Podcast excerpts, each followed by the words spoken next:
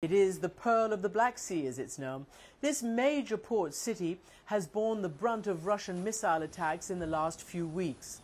On Friday, Ukraine intercepted four missiles and a drone, and Ukraine has also stepped up some of its own attacks during, the Rus during Russian targets inside Crimea.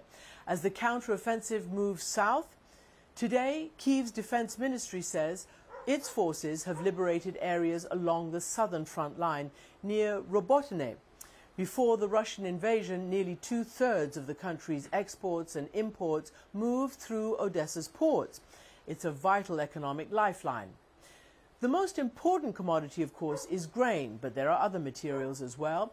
Odessa was also a thriving holiday destination. There are a few, if there are few, if any, foreign tourists, but Ukrainians have flocked back to these beaches this summer.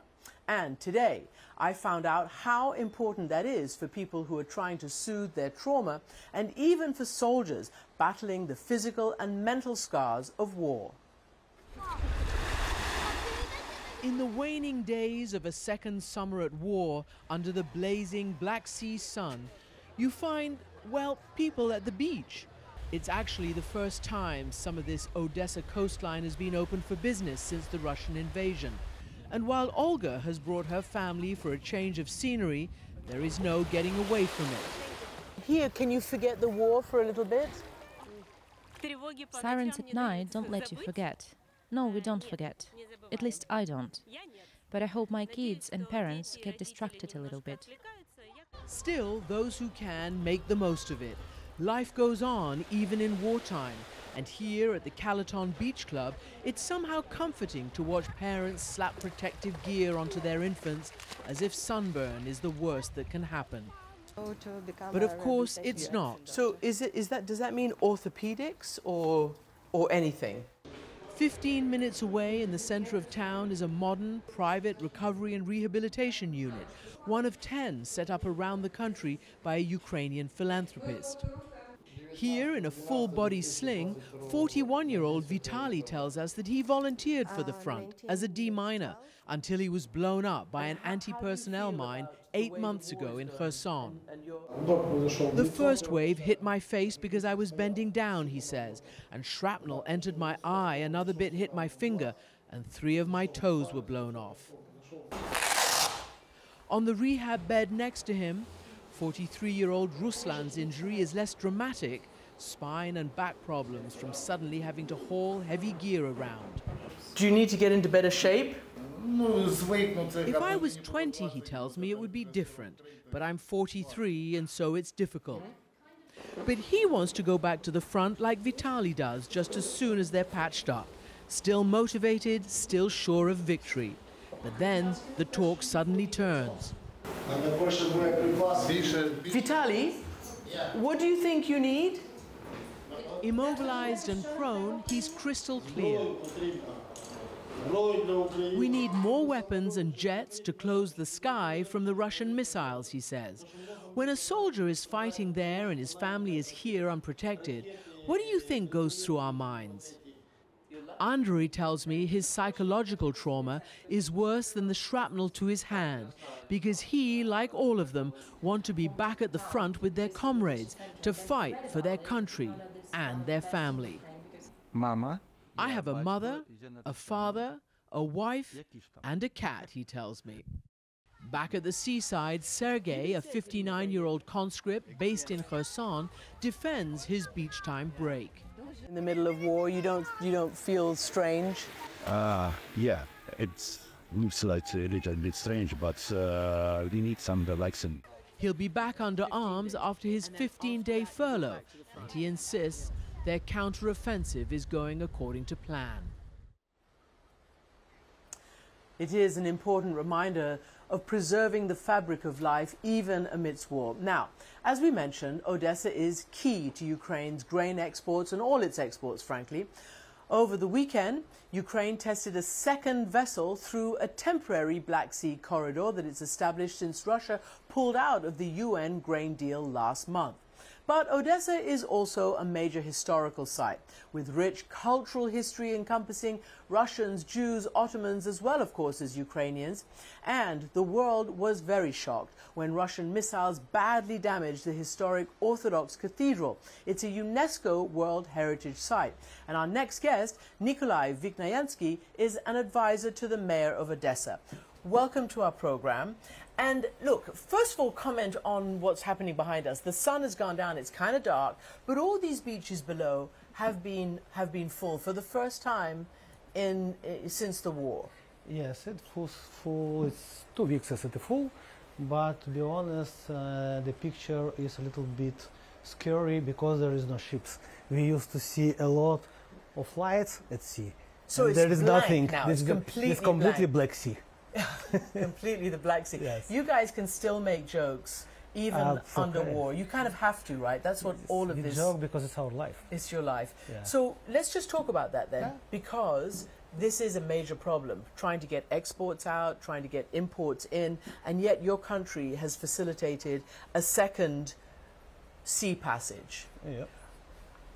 How do you think that went? Is there going to be more of it? What, you, what can you tell us about Uh, that? I don't know. We have to ask this from the military guys Yeah. because they defend ships somehow. I don't know how it's possible, but thank you them for it. So, what is it that uh, basically you and the mayor's office are dealing with most right now? Because, you know, O- Odessa was kind of spared the worst of the Russian assaults at the beginning. Mm-hmm. In the last month, it's really stepped up the attacks by Russia. Uh, yes, we feel situation a little bit uh, better, but uh, not a lot because one year ago we thought that uh, the war would be not more than one year, and now we understand that it might be for good with our life, and we have no future. You really think that that it could be yes. f- forever? We, we don't think how to deal with it, and I understand that we as a man can be just finished because our potential as a the man qu- quantity is less three four times than Russia, and that's why now I still run as advisor for the mayor of Odessa about humanitarian issues. I run the biggest Ukrainian humanitarian center. We support uh, IDPs and supply them with. Um, Those are internally humanitarian- displaced people. Inter, the IDPs, internally displaced people. So, and our center, which I uh, founded with my friend, this is the biggest in Ukraine.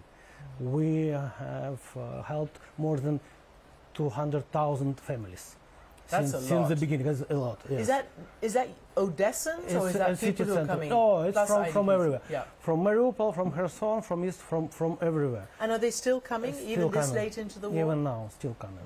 Every day we have about 200 families. You're not a military man, and I'm not asking you military Yeah. questions, but you know, you're saying you're concerned that this could go on for a long time. That they have, as you said, four times the number of population than than, than you have here in Ukraine. Mm-hmm. How is the counteroffensive being perceived here? How are people thinking about it and talking about it? Different people think differently. Yeah.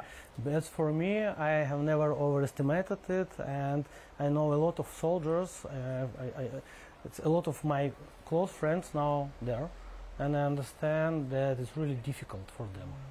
It's difficult without airplanes, air fighters. It's difficult because everything is mined, and so as for me, everything goes as needed.